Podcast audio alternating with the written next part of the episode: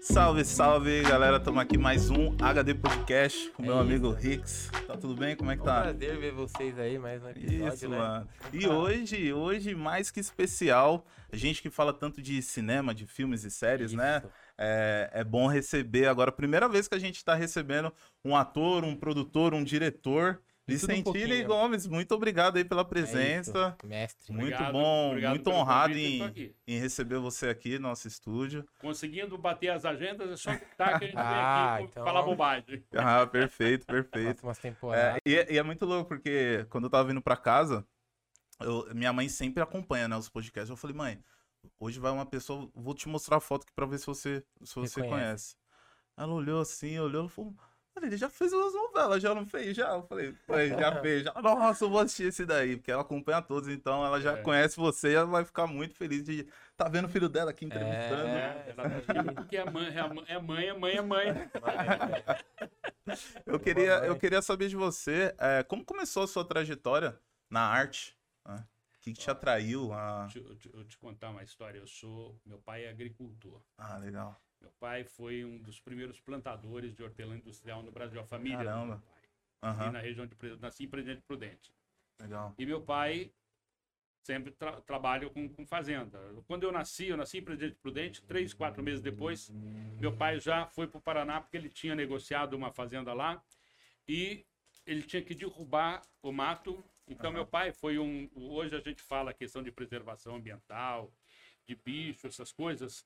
A história que eu tenho de infância, o registro que eu tenho de infância, hoje é, a- é a- é estarrecedor, porque Caramba. meu pai derrubava mato para plantar. A plantação, a, a- agricultura que meu pai plantava, hortelã, ele dava cinco, no máximo seis anos. Aí tinha que Ah, mudar. sim. E só que ele tinha as mudas e custava muito caro aqui- aquilo Uhum. lá.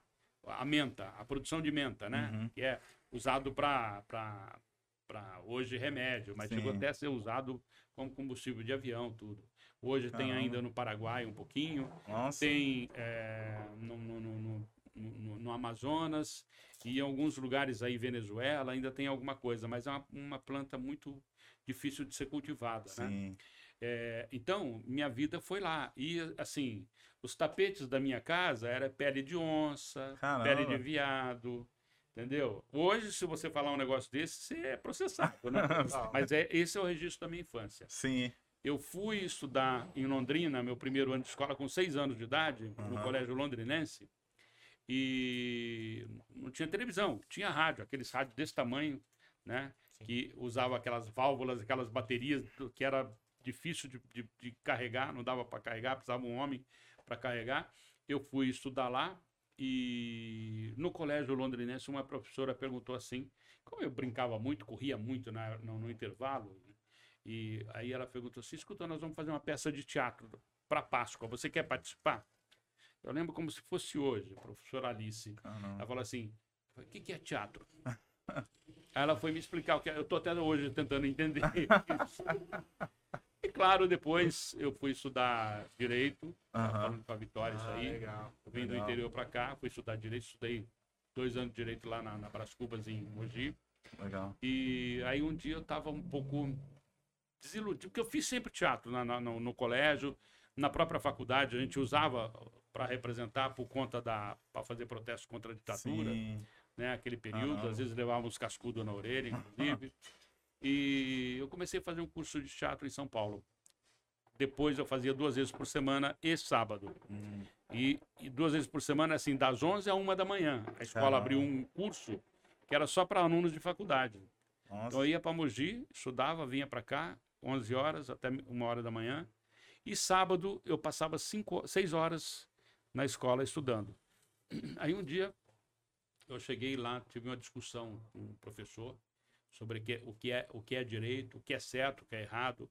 A questão do direito individual, isso em 1975. Ah, Ah, legal. 75, 76, questão do direito individual, do coletivo. Eu falava, não, peraí, tem alguma coisa errada. Eu tenho um- isso aqui, tô, tô pensando. Aí eu já estava fazendo o curso de teatro. Aí uma proposta de um para participar de um grupo e fazer uma peça. Uhum. E eu trabalhava no- no- na, na Companhia de Construções Escolares do Estado de São Paulo, na Conesp. E eu fiquei ainda fazendo o curso de teatro mais dois anos, trabalhando na, na- nessa empresa. Aí um dia eu falei, bom, meu fundo de garantia dá para produzir uma peça. Nossa, ah não. Vamos produzir, vamos produzir. Vamos, saímos, a censura cortou 80%. Caraca. Nós fizemos o TBC lá no subsolo, no Teatro de Arte, Aham. né? Teatro Brasileiro de Comédia. E aí nós, fomos, nós pagamos o teatro três meses. E agora, o que, que nós vamos fazer? Conversamos com a, com a dona do teatro, ela falou assim, ó, tem um pessoal querendo alugar para lá. Então, aquele lá eu devolvo esse dinheiro para vocês. Disse, aqui não tem jeito. Eu, nós fizemos uma semana chamando os amigos e aí 85% do texto estava... Então, a gente começava o texto e erguia uma placa, corte da censura, fazia movimentação cênica. Que ano foi isso? 75. 75. Aí, corte da censura. Ah, não, isso é 77. Isso já é 77. 77. Corte da censura. Só que não tinha jeito, porque 85% a gente ficava em silêncio. Em cena ninguém era mímico, nada. Depois eu virei mímico até por conta disso, né? Caramba. Então eu Ah, foi comecei. por isso. É, na, na verdade eu Depois. levei um prejuízo, não tinha dinheiro para produzir nada, não tinha dinheiro para fazer nada. Aí um amigo, como eu tinha feito o curso de mímica com o Sim. Ricardo Bandeira, um amigo falou assim, ó, vou escrever um roteiro para você. No dia seguinte estava debaixo da minha porta. Eu Caramba. estreiei também. E o dia que eu fiz o espetáculo, para aquela época a gente fazia espetáculo para censura federal, para liberar o seu texto. O dia da apresentação da censura, eu tinha, eu consegui uma calça de agasalho, uma camiseta de palhaço, porque o personagem era um palhaço, e fiz descalço, né? No, no, no, no, no- no- no- eu morava numa casa que era chão de, de tábua. Uhum. E eu peguei uma lasca daquele chão que saiu, me pegou, Ai, ai. me abriu um, um, um leque Nossa, bom no só. pé. E aquilo começou a sangrar. No meio do. E eu, no meio do ensaio, e a censora começou a passar mal. Aí ela Nossa. falou, Sentinel, desculpa, para. Eu tô vendo que é um espetáculo para criança, que tá tudo certo e pode estar liberado. Tá? Eu não precisa não, vai cuidar do seu pé. Nossa. Aquilo estava doendo no dia seguinte, meu pé estava desse Agonia. tamanho. Eu estreiei o espetáculo, eh, fui indicado melhor ator do ano Caramba. ao prêmio Mambembe. Com esse espetáculo eu viajei Europa, América do Sul. Caramba. Depois, na viagem desse espetáculo, eu já estreiei, na, eu fui para Portugal fazer, eu passei na Espanha, acertei um, um- festival. Na volta eu estreiei o outro espetáculo lá, o Segurando a Cerola, que é o, o, o- o seguinte, Uhum. é, e fiz em Madrid, ganhei prêmio de melhor ator do festival. Caramba. Aí eu voltei para o Brasil, ganhei prêmio de melhor ator em São Paulo, ganhei prêmio de melhor ator no Rio, Nossa. prêmio especial de mímica, prêmio Aham. Mambembe de 70 e, 70, de 81. Isso já era 81. Hum. E aí, televisão, eu comecei a fazer eh, publicidade. Uhum. Eu tinha um tipo legal que eles gostavam e tinha uma. A questão, minha, meu gestual era muito forte. Sim. E quase não tinha gente para esse trabalho de gestual. Então, isso depois me sustentou durante muitos anos, até o, o Collor de Mello, Uhum. quando ele acabou com o cinema brasileiro, acabou com a publicidade, acabou tudo. E eu cheguei a ser considerado o rei dos comerciais. Capa da revista Veja, inclusive, né? Caramba, que Então, legal. Legal. Eu, E que... aí, televisão, novela, foi esse. Minha primeira novela foi Caranga do Japão. Eu, tenho, eu tenho uma curiosidade de saber dessa sua trajetória. é, Na época que você começou, e até, né, que nem você falando de, de, de ser acabado o cinema, né? Tipo, o que que passava na sua cabeça, assim, esse lance de vou continuar fazendo, vou procurar outra coisa pra fazer? Porque esses tempos eram tempos realmente difíceis, É, assim, né? saber Assim, pra, pra, pra categoria, né, de, É de como atores, é viver né? de arte numa época totalmente de. Até hoje, a gente, né, que eu, eu trabalho com Total. computação gráfica, publicidade, ele também, a gente já sabe a dificuldade que a gente já teve de passar pros nossos pais, tipo, meu, É, a gente pode ganhar dinheiro com isso. Eu queria saber de você, tipo, como que, Mas que era um isso? Porém, Ah, nós fazíamos teatro. é, então. é. Esse Nessa é o época, lance. nós fazíamos teatro de terça a domingo, era a temporada. Você tinha um espetáculo, você fazia de terça a domingo. Você mantinha Ah, espetáculo em São Paulo um entendi. ano, dois anos, rodava o Brasil inteiro ganhando dinheiro. A semana inteira Você ganhava tava... dinheiro fazendo teatro, Entendi. entendeu? Então o público ia ao teatro. Você, o, espetáculo, o, o pessoal descobria o seu espetáculo fazia. Então, tanto que eu fazia espetáculo para criança e para adulto. Aham. Entendeu? Eu cheguei a fazer, por exemplo, eu falei o Segurando o Cerola, que eu estreiei lá em Madrid, depois mudei para. Por causa da, da, da censura aqui, Uhum. eles. Eu tinha uma cena que eles proibiram para 18 anos. Aí virou Picardias do Picadeiro. Caramba. E o mesmo espetáculo, sem duas cenas, chamava As Maluquices do Picadeiro. Aham. Entendeu? Então, eu fazia de tarde, sem duas cenas, e à noite com duas Com cenas. duas cenas, E eu sim. chamava os pais que assistiam as crianças, ó, à noite tem mais noite. duas cenas, vem aqui pra fazer um espetáculo diferente. Caramba. E, e era muito legal, que era um espetáculo, eu fazia um. um- um- eu sempre, nunca, nunca fui mímico, fui clown. Uhum.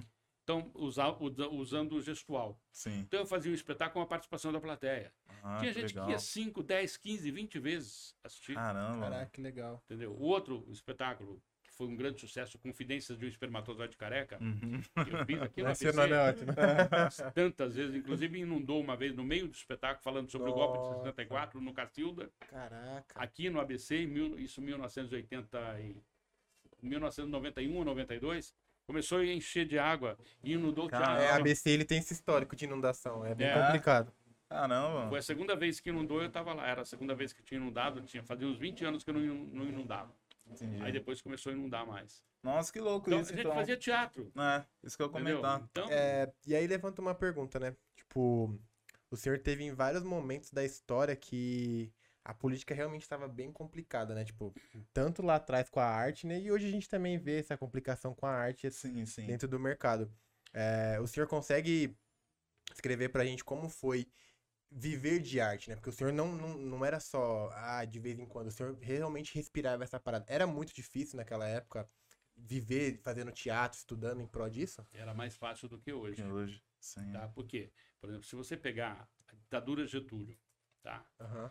a segunda, a segunda, a segunda, a segunda, a última posse da a- a- A Dos última anos posse dele, 30, né? Getúlio. Uhum. Ele ia ao teatro de, de, de, de, de revista para ver os caras imitarem ele. Hum, Ele não assistia. Agora, esse cidadão que está lá na presidência da República, se você fala qualquer coisa de- dele, da família, ele Ah, abre processo, ele, ele Bloqueia no persegue, Twitter. bloqueia, Uhum. entendeu? Então, o seguinte, é, as pessoas era uma- uma- um período mais inteligente. Sim. A ditadura militar, se você pegar o Médici ia aos estádios de futebol. Entendeu? Sim, sim. Você tinha ministro da Justiça que era gente da área, né? Ah, Era gente da área. Apreciava a parada, né? Eu é, gostava. é muito louco você Mas, ver assim, isso, com né? Todos os, com todas as restrições, com todos os problemas, teve. Eu vi gente morrer, eu fui torturado. Eu Nossa. vi o Marighella essa semana e me, os fantasmas me aguçaram É, lá. por isso que eu perguntei. Porque eu não Você fui torturado fisicamente, mas eu fiquei cinco horas vendo os caras lá no pau de arara, Nossa. sendo o cara falava, o próximo é você. Por conta de um poema que eu tinha escrito. Caramba, por causa de um poema. né? É. E aí eu fiquei cinco anos, seis anos, sem escrever uma linha de um bilhete para um amigo. Nossa. Aí depois eu voltei a escrever, né? Então, Foi um é, processo. mas eram outros tempos, eram os tempos que você podia brincar, né? Hoje, eu falei na, na, na, na, na- na live lá com a Ami sobre a questão, hoje, se você fizer qualquer piada, às vezes você escorrega mesmo, por exemplo, qualquer piada sobre, sobre negritude, nossa, você, você é torturado, você, qualquer piada... Você tem... o- Fazer humor hoje em dia tá difícil. Sim, É sim. Antigamente você tinha liberdade para fazer humor, você tinha Uhum. liberdade para brincar e vice-versa, Sim. entendeu? Eu fui Ah, muito amigo do Gésio, muito amigo, era irmão, o Gésio Amadeu, Uhum. morreu de Covid, o João. Acaiabe, então, o Edson Montenegro, que fez a novela com a gente, tô falando a gente, o La Jaime, daqui a pouco Sim. vocês vão ver ele aqui. É, nós sentávamos para tomar cachaça no boteco e ficava lá a noite inteira, um tirando sarro do outro, brincando. Entendeu? Mas é, são coisas que a polarização hoje está tão, tão cruel, tão difícil, você não, não, não se permite falar. Sim, Entendeu? sim. Então, era mais. Nós vivemos hoje um- uma ditadura enrustida, Uhum. entendeu? E durante o período da ditadura, eh, as artes tinham, tinham o, o S- Serviço Nacional de Teatro tinha dinheiro para você viajar com espetáculos. É obrigado a passar na censura. Você não podia, muitos, muitos espetáculos não, não eram permitidos serem levados. Entendi. Mas também, alguns espetáculos que você montava, você podia viajar com verba do governo. O próprio governo. O Paulo Maluf, que foi um cara fruto, é, filho, né, da, da, da dura militar, Uhum. ele botava dinheiro, falava, vou botar dinheiro para calar a boca de vocês. E botava dinheiro, e, e- e a gente tinha dinheiro para trabalhar, entendeu? Para fazer, para fazer uma campanha de teatro popular.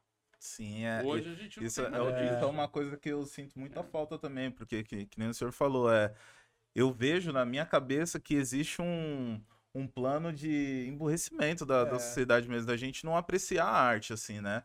De, de não chegar até as pessoas da periferia, as pessoas de classe média também. A gente tá deixando de, de, de gostar de, de arte, do teatro, do evento, também, né? de descobrir, porque, meu, é, quando eu- as primeiras vezes que eu, que eu fui num- numa apresentação de balé de uma amiga minha, de, de ir numa apresentação de teatro, você vê um outro mundo, cara. Eu me apaixonei. Eu falei, nossa, cara, olha isso. Então, eles estão deixando de, de dar essa oportunidade para as pessoas. Como você falou, o governo pagava para vocês saírem em turnê e fazerem apresentações públicas Nos e anos etc, 80, né? eu vim fazer um espetáculo que eu fazia dentro de, de colégios, aqui em Diadema, Uhum, uma Uhum. comunidade lá em cima. Aí teve que pedir autorização para que eu entrasse lá. sim. Eu entrei e tinha gente, gente fiscalizando o que eu estava falando lá. Caramba. Que e eu isso? falava, eu fiz uma, uma, uma peça, era uma peça do. Isso nos anos 80. Ah, tá. Uma peça, um professor trouxe, ele falou, não, vou levar lá, você topa? Eu falei, topa, vamos lá, pô, vamos debater com o pessoal. Eu cobrei, eh, eu cobrava, tipo, se fosse hoje 50 reais nas escolas eh, particulares, então, Aham. eu cobrei cinco conto para ir lá. Pra, eu falei, quero ir, com muito prazer. Entendeu? Tive que pedir. Aí eu tinha uma cena que eu fazia, falava sobre, sobre um baseado, sobre droga, que era um texto do Machado de Assis, Sim. uma adaptação, é, A Igreja do Diabo. Uhum. E era muito engraçado. O debate depois foi fantástico, porque uma senhora já veio com uma pergunta encomendada, né? Aí teve um, um, um cafezinho lá na, na, na- na secretaria antes. Aham. Ah. Toma cuidado agora que o pessoal vai falar. Fica tranquilo, deixa. Eu comecei a bater papo, daqui a pouco estava todo mundo tirando fotografia comigo, sentou. Foi fantástico. Então você você tinha essa, você você transitava em todos. Eu recebi outro dia no Facebook Sim. que eu acho que foi publicado no Orkut aquela foto. Eu fazendo espetáculo dentro da penitenciária judiciária lá no Paraná. O Caramba. pessoal, Como entendeu? foi isso? Fiz, fiz, fui convidado por uma amiga que era jornalista lá, você topa fazer? Falei, Vamos lá, eu faço. Foi O sobre o secretário de? Segurança Pública, não, o Picardias do Picadeiro. também? Ah, É, legal. um espetáculo de mímica. Caramba. E, e é um manicômio judiciário. Então, o Ah, pessoal Ah, de crimes meio Severo. bárbaros. Sim. E tinha um policial, falava, eu falava sobre censura, tinha um policial, os caras diziam, não bate nele! E o personagem não tinha, não existia, era invisível. Sim. Eu recebi essa foto que eu nem tinha nos meus arquivos, mas salvei. Falei, Caramba. essa aqui tem História. que salvar, porque eu não tenho mais. Sim. né? E assim, pô. É, cinema também, você chegava, a gente fazia pela, por paixão, reunia as pessoas, vamos lá, e todo mundo ganhava dinheiro. Vamos fazer um espetáculo, vamos montar. A gente não, não tinha patrocínio, a gente Uhum. não buscava patrocínio, a gente botava do bolso. É tudo Mas algumas coisas né? assim a gente conseguia dinheiro para viajar, essas sim. coisas do governo, a gente entrava em projetos, conseguia. A gente fazia, se reunia, por quê? Porque tinha certeza que teria público. Exatamente. O cinema naquela época era bem alto, Hoje, né? hoje o pessoal vai ver, sabe o quê? No teatro? É, Stand-up. Stand-up, É, né? stand-up, eu ia verdade, falar. verdade, Nada verdade. contra. Sim, Eu acho sim. que é um segmento. É, mas aquilo, aquilo, que, eu acho, né? aquilo que eu acho que eu, que eu falei, de tipo, das pessoas não, não, não estarem conhecendo mais esse universo que é tão rico, pô. Você É. vê uma apresentação teatral, cara, é, é, é surreal. Então, é necessário da, da gente ter isso que a gente tá tendo aqui. É, Eu acho que também é um reflexo da internet né? também, né, Sim, mano? sim. Porque, tipo, hoje em dia você vê, o stand-up tá no YouTube. Uhum. É uma extensão do que rola lá, basicamente. Sim, E aí desperta a curiosidade. O teatro, mano, é uma coisa que tem que ser vivida, é uma experiência que tem que estar lá. Exatamente. Não adianta é que tá lá. mesma coisa. Eu fiz É. um filme sobre, sobre a história do Poder Judiciário recente, Aham.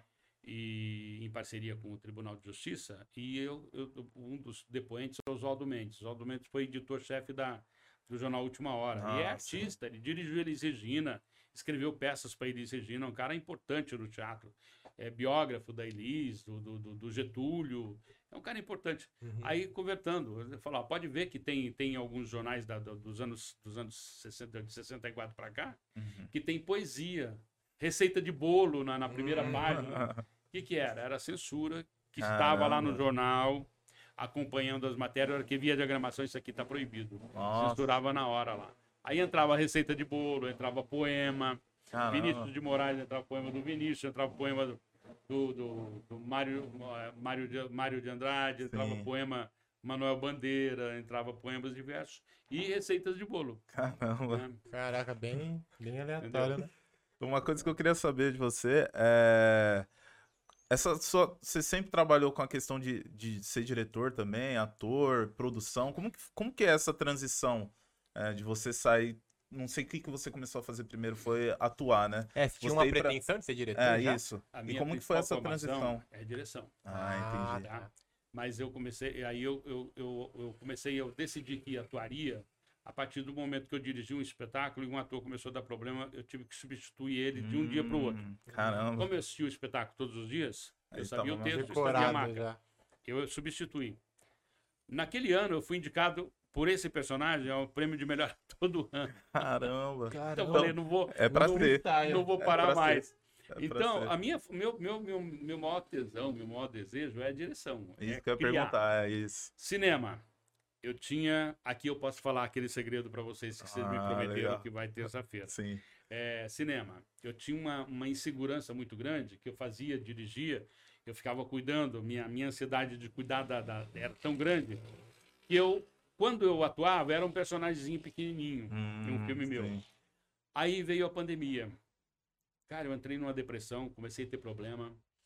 Foi, foi complicado. Trabalho, fui mandado embora da televisão, tinha mais de 60 anos. O- Os trabalhos, tudo parado, suspenderam Brecaram tudo. tudo. Não, não conseguia patrocínio, nada. Eu fiquei agora? né? desempregado. Fiquei sem nada. Aí eu comecei a produzir, a escrever. E um Uhum. amigo meu falou: pode escrever que eu, que eu edito. Então, meu primeiro livro me sustentou um tempo.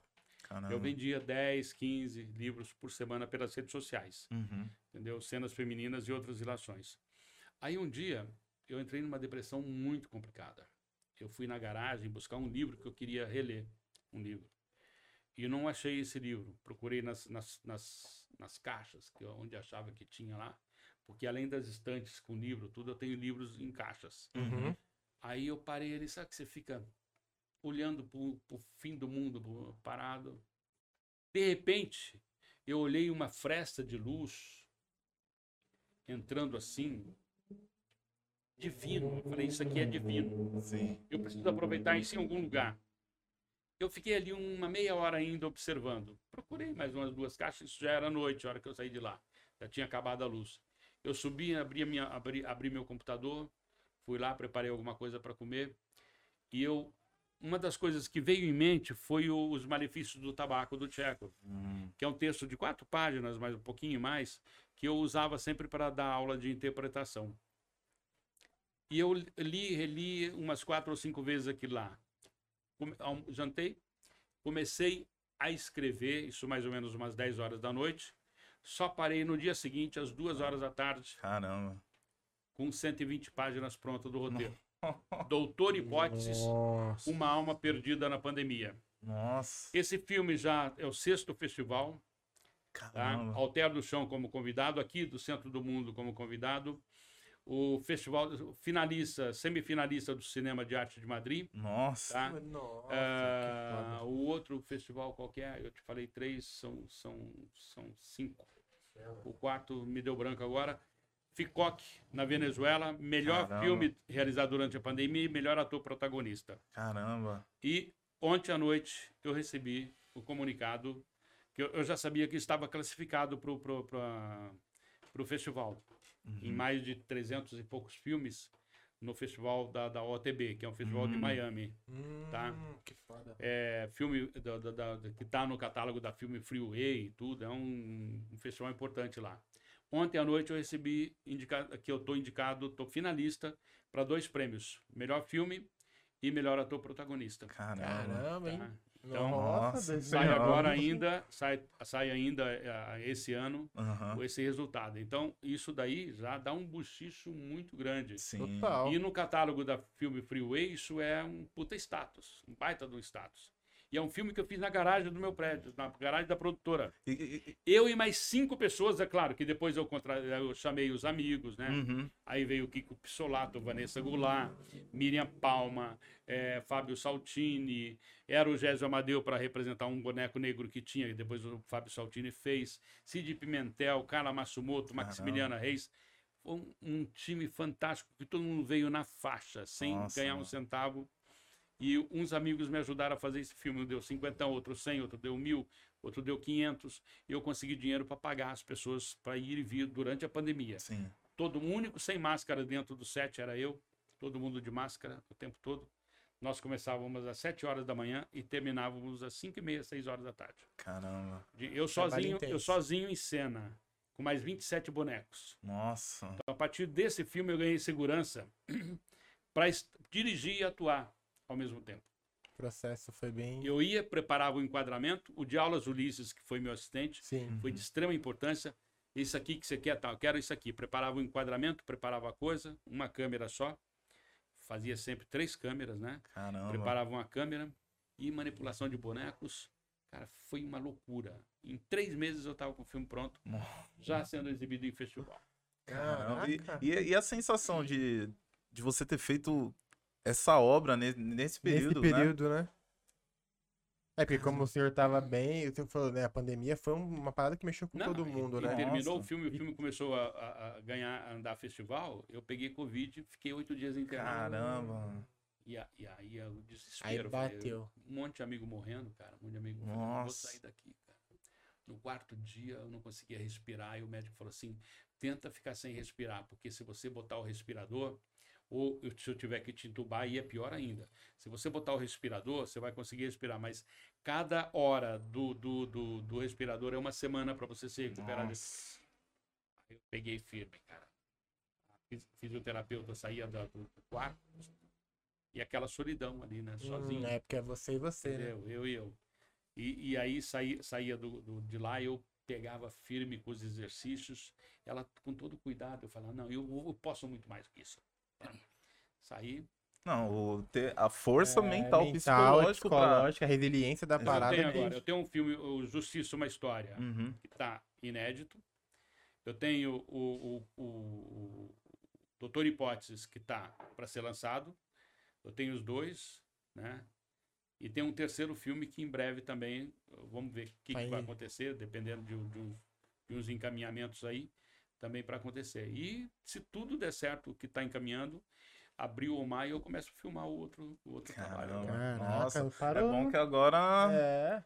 a parada tá andando Mas e... eu, eu- eu- a- a- essa pandemia, a gente falando, eu me reciclei, eu me reinventei. Sim. É, isso que eu queria saber. Eu escrevi é cinco livros e aí eu criei um espetáculo Aham. Sobre uma coisa que as pessoas sempre me perguntavam. Eu dei várias oficinas sobre como escrever uma obra, como escrever roteiro cine- cinematográfico. Eu estava focado sempre no roteiro cinematográfico. Uhum. Aí eu ampliei isso aí, como escrever uma obra de ficção, que pode ser um roteiro, pode ser um, uma- um romance, pode ser conto, pode ser uma redação Eu até ia querer saber essa pessoal diferença. de- de- né, de- de- do- que vai fazer exame vestibular. Sim.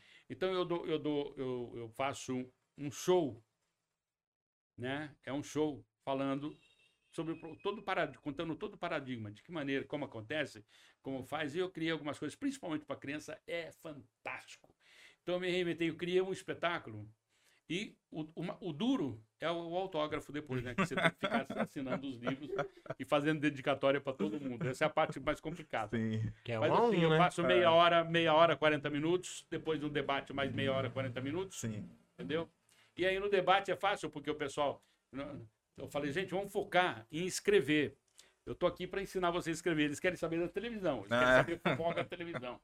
Né? É a brisa da galera, não tem É, eu tenho curiosidade pra saber É. o, que, o que Então, passa na sua cabeça A nessa questão. que voltar o de ano que vem, eu tô com, com isso aí, que eu vou fazer nas escolas, faculdades. Sim. Ah, Então, eu tô com o terceiro livro para lançar para os pequenininhos agora. Qual a faixa né? de idade da criançada? Não, essa, essa agora é para os pequenos. É mais, é, tem uma historinha que eu conto, de, de, de historinha rural da minha infância, Ah, lá, legal. e para as crianças pintarem.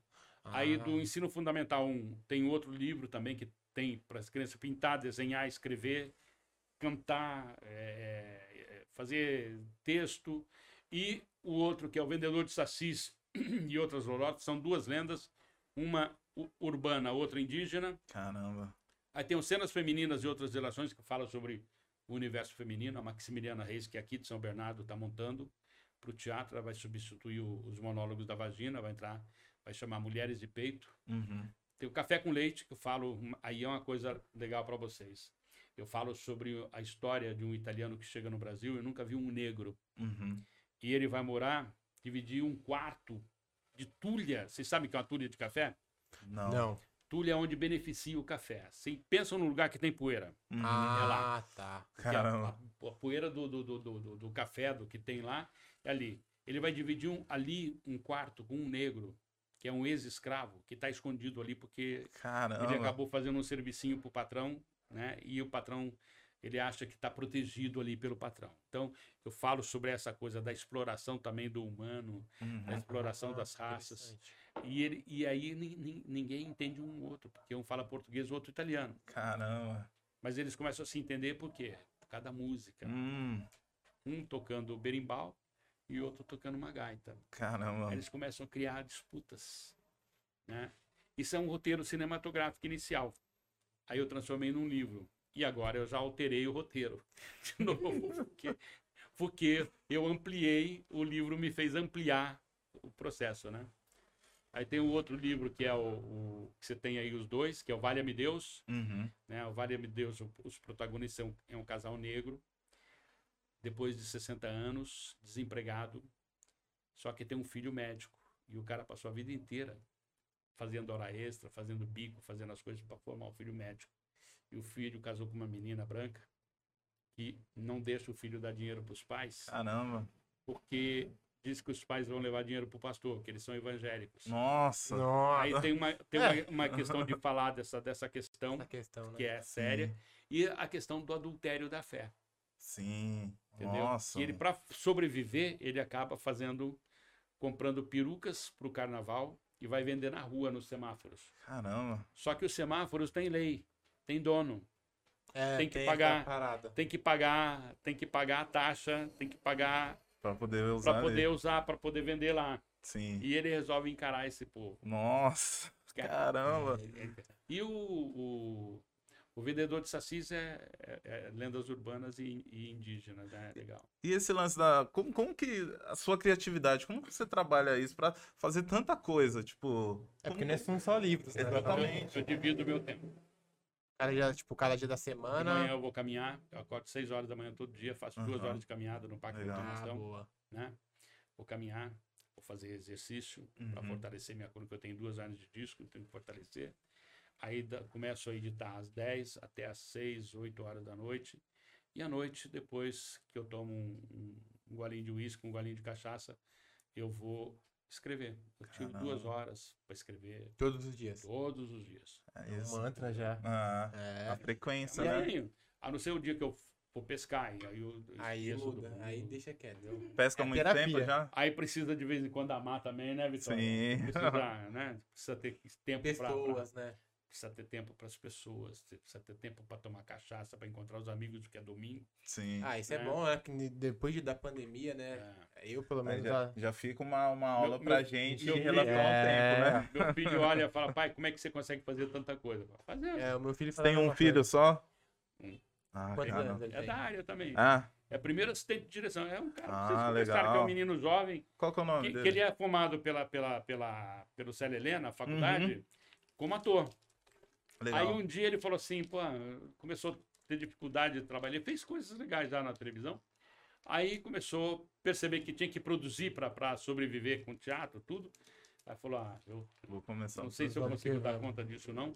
Ele foi, começou a pedir para fazer estágio, para fazer estágio, foi de graça, trabalhou mais ou menos uns três meses de graça. Caramba. Contrataram hoje, está primeiro assistente de direção, um Ah, cara bastante, legal. bastante disputado no mercado. Qual que é o nome legal. dele? Pedro Paulo Vicentini. Pedro Paulo Vicente. É. Ah, ele aí, ó.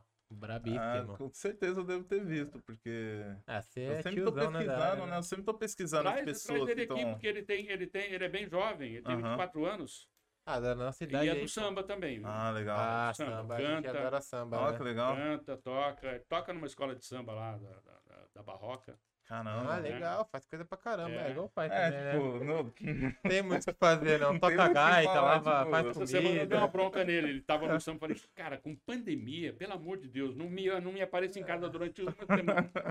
É, Ô, mano, pandemia. eu preciso. Eu preciso. Tá Tocar. todo mundo de máscara. Tá todo mundo de máscara. Eu Falei, Eu é, confesso tá que eu tô com maior saudade de um samba também. É, eu, eu, eu vou dizer que eu tô no modo pandemia ainda, cara. É. Ainda fico meio assim, tipo. Eu não tô nem indo pra muito lugar também, porque realmente foi uma coisa que, que abalou Mexia, mesmo né? a estrutura de, de todo mundo, assim, tipo. Foi bem difícil. Até começar esse projeto E, também Segundo foi complicado. nós vamos conviver isso há uns 5, 6 anos ainda. Nossa senhora. E, e- e enquanto em relação a isso que você acabou de falar, a gente vai convivendo por muito tempo com isso. Como, como que você tem trabalhado isso na sua cabeça? Até por, por esse lance de estar com tantos É, a A projetos. questão da assim. pandemia, Exatamente. sim. Sim, eu, eu tenho, eu tenho, botei um propósito, né? Eu quero viver ainda para produzir algumas coisas que eu tenho que produzir. Uhum. Então eu escalonei umas coisas lá. Eu tenho uma história que eu conto. Não esqueça do tempo aí para botar o Ah, é verdade, né? olhada, aqui. hein? Tá vendo? É. É, eu tenho uma eu, eu, eu fui eu fui teve três ciganas que leram minha mão uma na Argentina uma no Brasil e uma na Espanha e as três falaram que eu vou morrer com 72 anos Nossa! mas eu decidi que eu não quero morrer com 72 anos Você escolheu, eu você botei não quer. 10 anos a mais com 82 já chega porque depois vai começar a ter dificuldade de andar dificuldade né, para pensar. Aí o, o órgão sexual muda, né, Jaime? Começa a ter que olhar os dedos, assim. Aí, aí eu botei que eu tenho ainda que cumprir algumas coisas, né? Sim. Eu botei um, escalonei uns time. filmes, uns filmes para fazer. Eu tenho que realizar esses filmes aqui Ah, para fazer. Né? Então, Independente, independente de quanto tempo leve. Agora, se vão me autorizar aqui, porque é o seguinte, quando eu peguei a. a- eu digo, quando eu peguei a, a Covid, Aham. eu fui lá pro inferno, não me quiseram lá, mandaram de Vol- volta. Volta, volta. Eu espero que não queiram me mandar pro céu e eles me aceitarem lá. Então eu espero que seja rejeitado pelos dois ainda, Pra Pra continuar continuar ainda. aqui. né? E para continuar aqui no purgatório. Sim. Total. Nossa. E aí levanta uma, uma pergunta. Como que o senhor vê a questão da- das plataformas hoje? Tipo, hoje. Netflix, É, hoje em dia a gente vê essa crescente muito grande, né? Até porque a pandemia fortificou muito isso também, né? Você tá em casa. A maioria do entretenimento, pelo menos pra mim, assim, foi, mano, Você tá com quantos anos? eu tô com 25. Tá, quando eu tinha 22 anos, 21 anos, eu trabalhava num computador que era a modernidade. Na Conesp, que era lançamento contábil. Era uma máquina de um computador de lançamento contábil. Não tinha computador ainda que, esses que você, você conhece por aí. Essa mesa aqui, imagina duas delas, entre- até lá, isso aqui, ó. Era isso aqui que era a máquina. E era, Caramba. a programação era feita por cartões. Uhum. E eu tinha um colega que dividia lá, de vez em quando ele falava assim, eu não tô afim de trabalhar hoje. eu falava, pô, então não, eu vou cumprir minha tabela, porque eu não quero vir trabalhar no final de semana. Ele ia lá, mexia num cartãozinho, cortava, fazia um furinho a mais num cartãozinho, lá no meio, e, e, e não passava o programa, não, não programava. Então tinha que vir o técnico até achar aquele cartão lá. Eram dois dias que a gente ficava lá. E eu ficava estudando para prova, ficava estudando para né, pra Aproveitava. aproveitar. Então, isso em 1970, 1977, Aham. 78, 77. Entendeu? Então, é, é assim. Isso daí, o, o Jaime é de, de um tempo, o Jaime é um pouco mais, mais velho que eu, é, mais pré-histórico. Ele, é do tempo- ele é do tempo do BIP, não tinha celular. Vocês andam de Sim, celular eu lembro do BIP. A Do gente, para se comunicar, era do bip. né? Primeiro o bip que só dava sinalzinho. Bip, bip, bip. Você tinha que pegar um telefone de rua, um orelhão, ligar para a central e pegar o recado lá. Aí teve um outro bip da evolução, que vinha o número Isso. que, que para você ligar. Isso. Eu Aí tinha um outro bip que já falava, esse já, já eu não quis mais. Aí o, o telefone, você tinha secretária eletrônica. Você não estava em casa, tinha secretária eletrônica. Aham. Aí só a secretária eletrônica. Depois começou a ter um controle remoto que você pegava de qualquer outro secretário eletrônico, qualquer outro aparelho celular, você ligava, botava o aparelhinho lá, bip, bip, bip, ela transmitia todo o recado que tinha na secretária eletrônica para você. E aí chegou o tijolão, Sim. né? O Que foi o famoso. primeiro, primeiro Era foi o Celular. Nokia, né? Foi o Nokia, não foi? Os Não, primeiros. Não. Teve mais. Não, teve- mas eu não lembro a marca, eu- Não, Ah, não existe a marca. É, É, não tinha. lembro. Mas o Nokia era o mais, mais usado. Mais Sim. conhecidão, né? E aí o que vocês têm hoje? A- a- a- as plataformas é a mesma coisa. Aí o pessoal Sim. falava, vai acabar com o teatro. Acaba. Ah, não acaba. Porque o presencial é uma coisa importante. Vai acabar com a sala de cinema. Pode diminuir as salas de cinema. Eu, para assistir no computador, eu não, eu não assisto. Eu não assisto no computador. Eu me recuso a assistir. Eu tenho uma televisão grande lá, que aí eu boto. ah, Lá eu assisto lá, mas aí hum, também não. Eu Não é quero ir no cinema. Sim. É, eu também. Eu fui ver o, Ter o Marighella né? no cinema essa semana. Pô, a última vez que eu tinha entrado no cinema foi, o, foi o, o- o ano passado, que eu fui ver o, o Doutor Hipótese. Tem um amigo que é dono do cinema lá de Indaiatuba, ele liberou pra gente fazer um Ah, teste de legal. tela lá.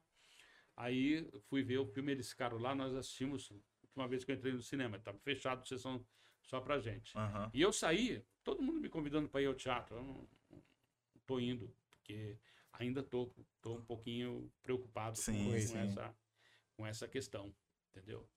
E, mas tem que tomar cuidado, né, velho? É, não tem, que se- jeito. É. É, a experiência E as, do e as real. do plataformas, é isso daí, vai evoluir cada vez mais. Hoje o YouTube, entendeu? Acabou, você botou o filme dois anos, você tem que lançar no YouTube para as pessoas aí. Porque você não vai ficar deixando perdendo dentro de casa. Sim. É. Tá, tá. Os História meus curtas mas- premiados, todos estão tudo no YouTube. Ah, Então, legal. Eu consegui veicular alguma coisa, TV Cultura, TVE do Rio, Uhum. TVE da Bahia, Legal. é, TVE lá de, de Pernambuco. Eu consegui veicular algumas coisas assim, mas é, tem que deixar as pessoas verem, porque se deixar em casa não adianta. Sim. Mostrar, né? Só É. que, a- a- a- ao mesmo tempo, a- a- o, o streaming precisa valorizar um pouquinho mais. Uhum. Porque eles estão pagando uma bagatela. Hum. né? O que eles gastam milhares produzindo, que nem Grandes. sempre é legal, e pelo seu filme eles querem pagar uma bagatela. Sim. É, isso é bem. Entendeu? E hoje a demanda tá muito grande, né? Tipo, Sim. Eu falo isso porque eu adoro muito a experiência do cinema. Então, tipo, essa experiência eu não abro mão, assim. E eu vejo que, por exemplo, a HBO Max, mano, saiu o filme, tipo, 30 dias depois tá na plataforma. Tipo, os Entendi. filmes da, da Warner, por exemplo. A Marighella entra essa semana, né? Ah, Então, é, Marighella eu não- eu vi, eu vi no cinema, então eu não, não cheguei a ver nas plataformas. Não, vai entrar Vai entrar, semana. né? eu É, não então. vi, eu preciso assistir no cinema. E- E, sabe e quanto o- que deu? 200 mil, 200 mil, 200 mil pessoas eu vi. Agora Caramba. deu tá, 300 mil pessoas, chegou essa semana. Pô, E tá em poucas salas também, Tá, não tá? tá. Então, é que o cinema salas. brasileiro, tipo, põe em poucas salas, né? É, então. Por causa da demanda, não sei qual que é o rolê, tipo, a demanda. É. É, então. entendeu? É isso que eu ia falar. A É, a gente não grana- estimula as pessoas. Eu lembro que quando eu trabalhei nessa. no cinema, eu trabalhei uns anos no cinema, e geralmente filme nacional ficava só uma sala, era muito pouco. O único Ah. filme assim, que eu lembro que eu vi mais de uma sala foi Minha Mãe é uma Peça, porque saiu numa temporada de férias Uhum. e tinha muita gente querendo ver. Aí, tipo, tinha duas salas, três Se salas. você Nossa. pensar na história do cinema, voltar no Mazarop, tá? Mazarop, ele distribuiu o filme dele. Sim. Ele manda- e era rolo ainda. Ele mandava alguém levar e a pessoa que levava o rolo lá para a cidade ficava na porta contando Quantos? o contadorzinho para quantas pessoas, para ninguém enganar ele. Sim. Porque o pessoal fazia rodízio de ingresso no interior, se deixasse. Então, pra você ver no Cine Marabá, a estreia do Mazarop, eh, eu rodava a Avenida São João inteirinha ali. Tinha fila de 200, 300 metros Caramba. para assistir a estreia do filme. Depois da semana, um mês ali assistindo. Manhã, Hum. tarde e noite tinha filme do Mazarop exi- exibindo ali. Eu li um- uma tese, duas teses recentes de, de- de- sobre o Mazarop, um, um TCC e duas teses que eu li. TCC eu participei, inclusive, com depoimento, tudo. E as duas teses eu li, que é de, de um amigo. É, uma tese e uma dissertação sobre, sobre o Mazarop. E no filme do Diaulas que eu fiz aqui, Quero Ser Estrela de Cinema, eu falo sobre o Mazarop. Eu, meu pessoal, eu faço o cineasta Lima, Lima Uhum. Barreto, que era Hum, daqui. É, eu falo sobre o Mazarop, sobre distribuição, entendeu? É, então, eu, eu acho exatamente isso que a gente tá falando. Tipo, tinha que ter uma valorização maior, Pro sabe? nosso do- mercado, pro né? nosso mercado, cinema, teatro também. Aí, tipo, eu, eu acredito que não é nem tão. Assim, tem a falta de interesse, mas ao mesmo tempo não é mostrado, sabe? Para as Falta pessoas de terem estímulo interesse. também, né? Estímulo, É. entendeu? É, você viu do Marighella, eu vi uma entrevista do Wagner que ele falou exatamente sobre isso, sobre a questão do cinema, da galera tá, tipo, perdendo seu valor, né? E também a questão, tipo, Nós estamos num- mercado, num- né? não te interrompendo, mas nós estamos num período ainda que as pessoas não estão indo ao cinema. Sim. É, tá- então. Tem Que ele uma, fez uma- um filme pro cinema, sim, né? tem uma galera aí que tá muito parada, ansiosa né, ainda, tipo- exatamente. Mas eu, eu vejo, é aquilo que você falou, mano. Tipo, uma vez eu vi, eu já falei isso aqui uma vez, colocado pra competir um filme nacional com um filme mundial, mano. Tipo, Sim. aí o nosso cinema Não, totalmente, a- a ninguém que- foi a ver o questão é que bagulho. Os filmes tipo. de Hollywood, eles têm, eles têm lançamento de. Enquanto nós. Você, pra você ter uma noção, um filme classe C americano, eles gastam 25 milhões de dólares. É, Sim, mano. Aqui, no Brasil, pra você pegar um filme de, de 2 milhões de, de- de reais, é, é, um absurdo, né? Você, tem que ter 2 milhões e meio. O Jaime fez um filme comigo, um documentário sobre um doc fic Uhum. que eu fiz com atores, contando Sim. a história do, do, do desbravamento do Oeste Paulista, com foco na, na cidade de Presidente Prudente, que eu sou de lá, Sim. entendeu? Eu, eu gastei, eu fiz 600 conto, pô, com 600 Ah, conto, não. com cento e poucos, cento, cento, cento e- 110 atores de primeiro time, gente de televisão, Antônio Petrin, Carlo Briani, é, Bárbara Bruno, Cléo Ventura, Jaime Leibovitch, é, Genésio de Barros, um time forte, forte, forte, E forte. quanto tempo pra produzir? Mais uns 200 figurantes Quanto tempo demorou pra... para produzir. É. É, um mês, 40 dias. Se eu fiz, demorasse dias. mais, eu não tinha Não dinheiro. rolava. Tinha que, Ah, tinha que tá. pagar. Entendeu? Nossa, cara. E uma produção, assim, de um filme... Que nem a gente tá falando, é médio porte, Médio assim. porte, né? Quanto tempo, 3 assim? milhões. Ah. É, 3 milhões. É, o, o- sim, o- hoje, a- a- assim, os técnicos da Ancine ficam querendo interferir. Eu boto sempre, eu boto Ah, sempre sim. 60 dias minhas produções. Entendi. Porque eu, eu, no- nos meus trabalhos tem bastante externa. Se eu pego uma semana chuvosa, por exemplo, Aí já Aí, bastou de eu, eu tenho problema de orçamento depois. Entendi. Eu tenho, eu tenho uma curiosidade também do lance da, é, da produção executiva junto com o diretor. A produção executiva ou, ou o investidor, se tiver um investidor, ele interfere muito na obra final? Americano, Ou- sim. É. Aqui não. Aqui não? Aqui não. Ah, tá. Ah, Aqui o investidor, dificilmente, a não ser que seja a Globo Filmes. Entendi. Tá? O investidor aqui não- existe. Né? entendi. Então é um diretor que escreve um roteiro e Uhum. quer fazer o seu filme, escreve na Ancine, busca eh, recursos, busca patrocínio, e nem sempre ele consegue fazer o filme com que, com que ele pretende. Hum. Ele pede 4 milhões lá, ele faz com 1 milhão e meio, 2 milhões. Aí tem que fazer as adaptações. Entendeu? Aí vai na, naquela. Freestyle. Aperta aqui, aperta ali. Não, não, você tem que fazer as adaptações. né? Entendi. Tá, é, isso aí, aperta aqui, aperta ali. Nossa. Vamos ter que... E você É. fazer com amigos, né? Bom, você é, fazer com cê- amigos. Você tá falando de amigos e você tá a citando. deixa. Você tá citando aqui Jaime, Jaime, É, Jaime, e aí a galera quer saber saber. quem, Então, quem que é o Jaime. o que Jaime, você tá Jaime. citando Vai, tanto vai me aqui. substituir aqui. Ah, Obrigado, é parabéns isso. pelo, pelo Eu papo, agradeço demais. papo. Né? Deixa passar um tempo aí, fevereiro, março aí. É, Sim, sem vem. Tu vai ter, vai ter ano Sim, que a vem, gente né? faz a primeira temporada, tá rolando É. esse ano. Ano que vem, segunda temporada. Com certeza vocês vão voltar aqui novamente. Maravilha, e- parabéns, menos. parabéns Obrigado pela, mesmo. Pela, pela, pela determinação de vocês, porque fazer isso daqui não é fácil. Sim, exatamente. É, Ainda mais de- falando de É. filmes e séries, que a, gente questão, faz é questão bastante. ideológica mesmo, de Sim. buscar, de- né? E tenho certeza que vocês estão sem recursos, sem patrocinador. Que vem Alô, um patrocinador! É, por favor, hein? Tá em São Bernardo, o Ruth Ramos. Exatamente. indústrias aqui, né? Nossa, exatamente. Botar aqui dois contos por mês não vai, dif- não vai dar dificuldade pra ninguém. O homem falou, né? É, Depois dessa falou- eu não preciso falou, falar nada. hein? O homem Parabéns falou. pra vocês. Obrigado, muito obrigado. Mano. Substituição. Aí, ó. Agora vamos. Temos, temos, uma, temos uma diferenciação Ah. aqui nesse episódio, porque é dois Aí em um. fala. Tira lá. Aí a, a participação surpresa aqui que a É. gente não, não esperava. Vocês não esperavam. Veio como bônus, né? Veio, veio o bônus aí pra vocês. Acompanha esse episódio que é, é- Aqui é o seguinte, você assiste, Então, assiste um episódio e leva dois. É, exatamente. Então, quero apresentar pra vocês aí esse nosso amigo, nosso conhecido, Rafa. É o, é o- é o É Jaime, ele. mas eu quero saber da, ouvir da Quero boca que, dele. é, eu tipo, quero que você diga pra se essa galera. apresente aí pra a gente. entrevista é, é o pagamento pelo excelente almoço que ofereceu em casa. Aí, Que legal. Então, estou aqui. É Mas ele. não façam pergunta, eu, eu, eu- eu vim aqui entregar um telegrama. Mundo à vista, não façam perguntas muito difíceis, não. Então, eu vou começar com uma dificílima já. Fale pra galera de casa quem é o senhor. Quem é o Jaime? Quem é o quem é o Jaime? senhor? Quem é o Jaime? Bom, eu sou um Antigamente se dizia assim, né? Eu sou um meio termo entre Carlos Marx e Carlos Machado.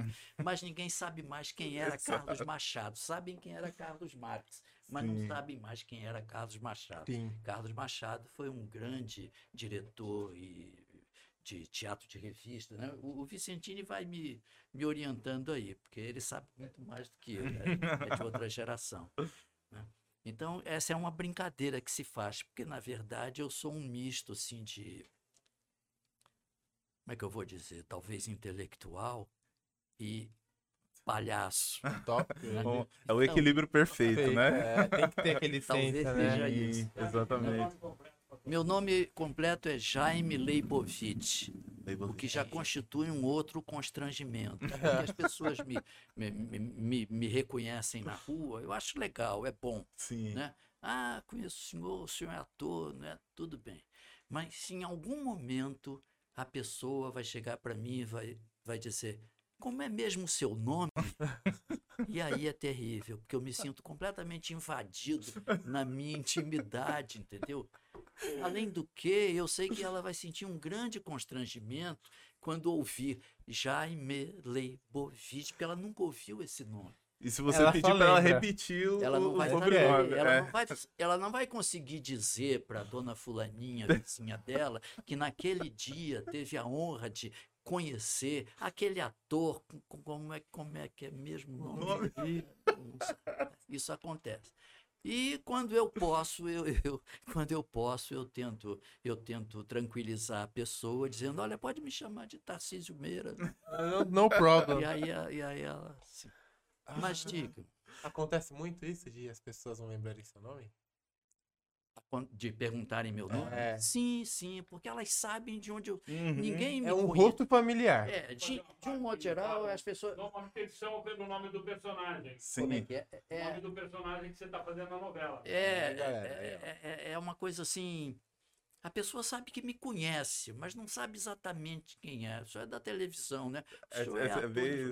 Aí ela quer saber mais, porque provavelmente já terá ouvido o nome. Sim. Mas ninguém ouviu meu nome. Eu, fa- eu faço a mesma pergunta que eu, que eu fiz pro Vicentini. Sim, Por que ator? porque ator. É, Ah, rapaz. Por que não essa- ator? é, por que não ator, né? Pois é, essa é uma outra pergunta complicadíssima.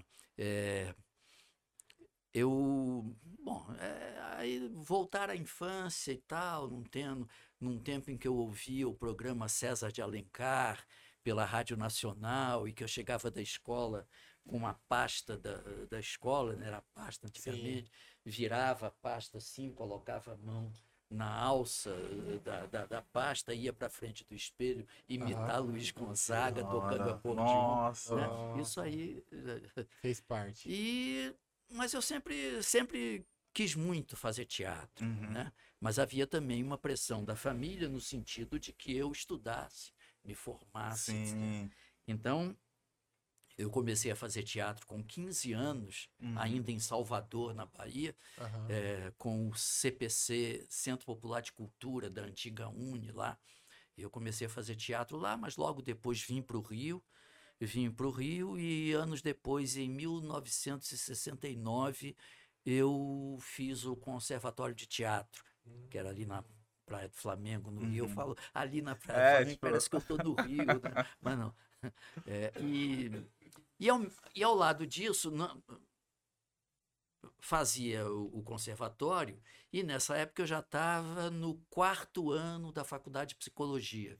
Ah, psicologia. legal. Então eu me formei em psicologia em 71, eh, continuei fazendo teatro, eh, depois formado em psicologia eu fui professor de arte muitos anos, fui professor de arte no, no Pueridomos, que, na- que era um, é uma escola que existe aqui, montessoriana, que ainda que existia no Rio, não existe mais. Enfim, dei muita aula de teatro. Até que a barra pesou e eu, eu aí fui trabalhar em empresas, depois casei, tive filhos, filho, né? E em algum momento da vida, por volta de 1980, eu resolvi, eh, de fato, retornar ao teatro. Nessa época eu já, eu já clinicava, eu fazia Hum, psicoterapia sim. e tal. Ah, Fiz isso por 30 anos. Ao Ah. mesmo tempo, agora que a história fica divertida, fiz isso por 30 anos. Ao mesmo tempo em que fazia teatro. Dividir as duas Dividir as coisas, duas coisas. caramba. E era tra- Agora, dava pra fluir bem a psicologia pois é, essa, essa é uma boa pergunta. Dá, dá.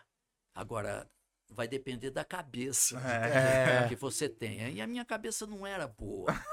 entendeu? Então, eu me lembro, por exemplo, eh, na, na época da faculdade, eu fazia o conservatório, como eu disse, Uhum. e na faculdade, e, e lá eu fazia um estágio no Instituto de Psiquiatria, Pinel, no, no, no, no Pinel, na- na- lá, lá no Rio de Janeiro. Sim. E estava no quarto ano da faculdade.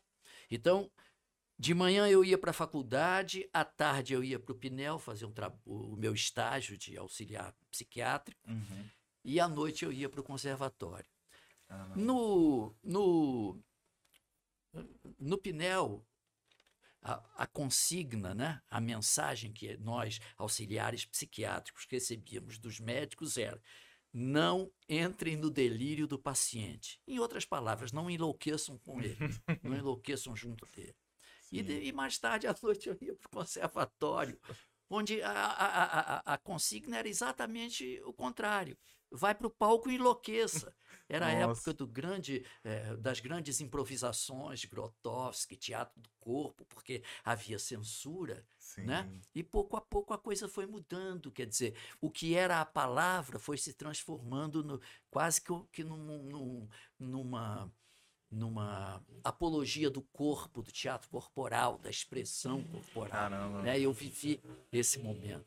Resumindo, ele entrou no Pinel e, e se perdeu no teatro. perdi Do teatro, cara. Acabei enlouquecendo no teatro. E, e sempre mantive a- a- os dois trabalhos, as duas profissões, assim, paralelamente, com muita dificuldade. A mesma dificuldade que eu vivi nessa, com essa história do, do Pinel e do, e do conservatório, né? Porque era muito complicado. Sim. Eu imagino. costumava dizer, quando eu choro, os psicanalistas dizem que eu sou um ator. E os atores dizem que eu devo ser um péssimo psicanalista. né? Caraca, É é, porque uma era uma de- coisa difícil mesmo, porque é, é, é, a- a- o, o trabalho, a psicoterapia supõe, a psicanálise, etc., supõe um- uma certa.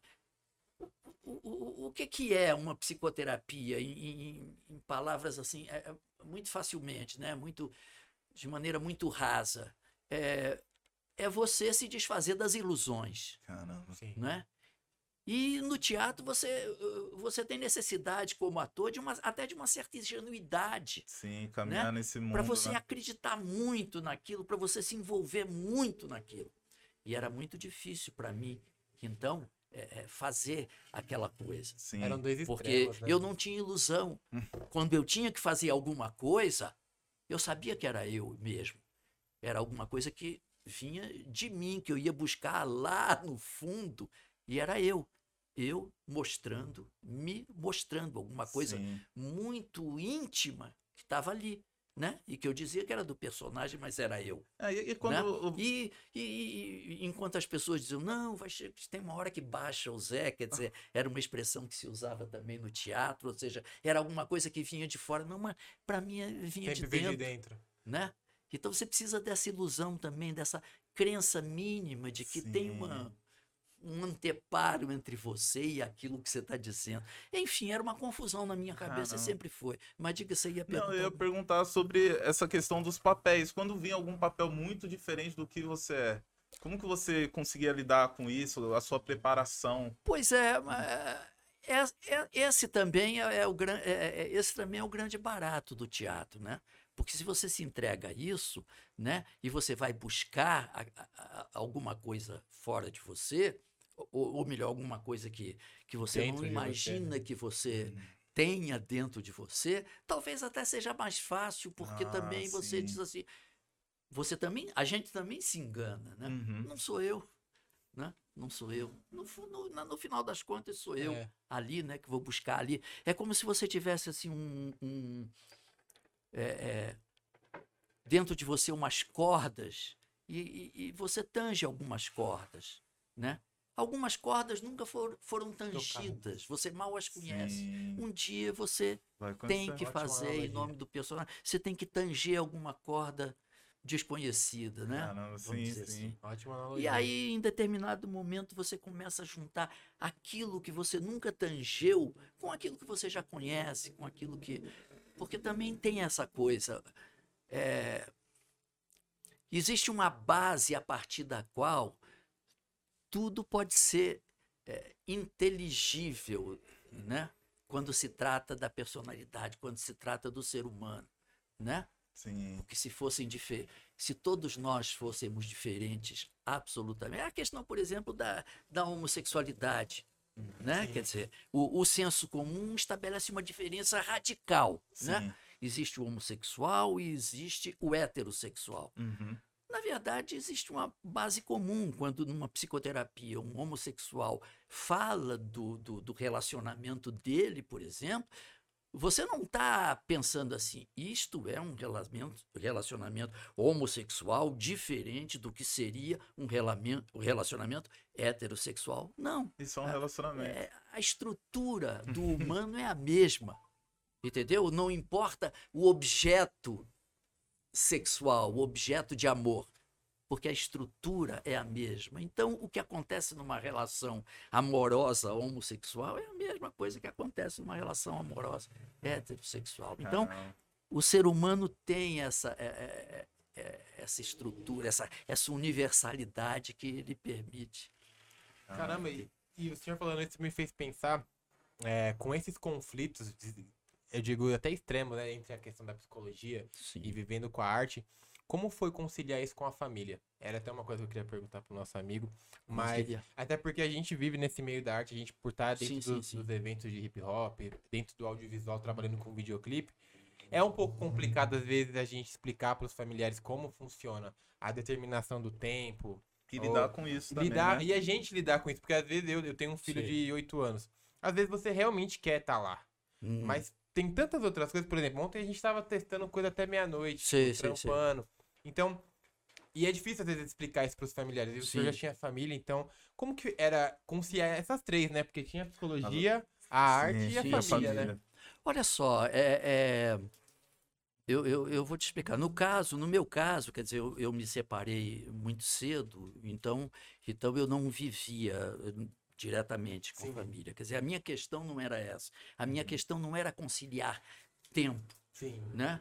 A- a- Até porque eu tinha muito tempo do mundo, eu não, não, eu não, traba, eu não trabalhava tanto como gostaria, Sim, né? sim, sim. Eu não ganhava dinheiro, seja na clínica, seja no teatro. E essa que era a questão. A Uhum. questão não era tempo, a questão era não eh, a batalha pela provisão, né, essa, essa né, do filho, da família, Sim. pensão, isso e aquilo, né? Ah, Nesse sentido, eu confesso que, que, que, que, que- sofri muito preconceito, vamos dizer assim Sim, entendi. né?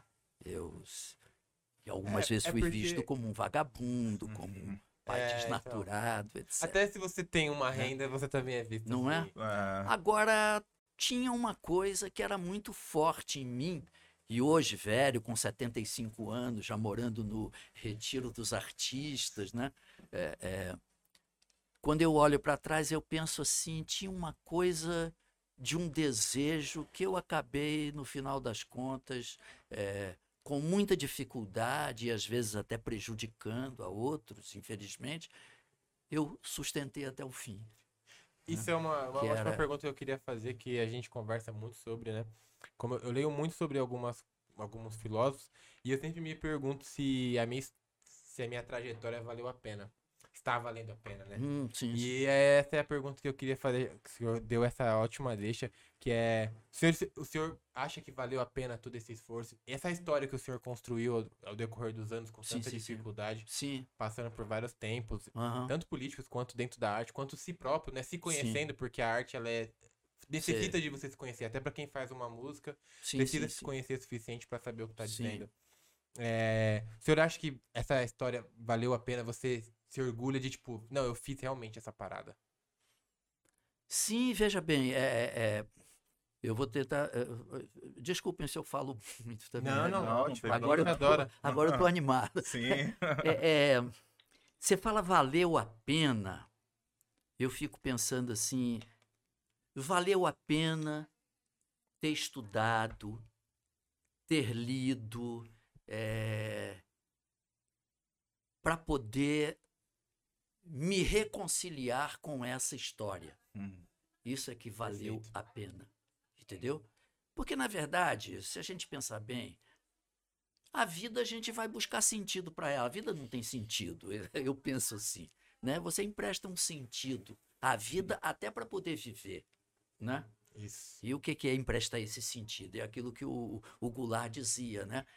A arte existe porque a vida não basta. é, Né? Não é suficiente, né? E, a- né, e buscar um sentido é a arte que você pode emprestar à vida. né? Então eu, eu tenho. Essa sua pergunta é interessante porque eu tenho pensado muito nisso, Ah, né? Eu penso. Aos 75 anos, no retiro, mas ainda não retirado. né? Não sei até quando, mas Sim. eu tenho pensado muito nisso. E o que eu sinto, assim, o que eu percebo em mim, né? E isso é bom quando eu penso assim, é que eu estou reconciliado com muito, muito, muito do que eu vivi, né? Assim, podia ter feito muito mais, podia ter feito diferente, entendeu? uhum, Mas eu não sofro mais com o que eu deveria ou poderia ter feito Perfeito, mais, ou é. que eu teria, deveria fazer diferente. Isso é quando é, é quando é como em psicanálise você diz, é quando você se reconcilia com o seu sintoma, entendeu? Você vai para o analista porque você tem um sintoma e você se queixa dele, né? Sim.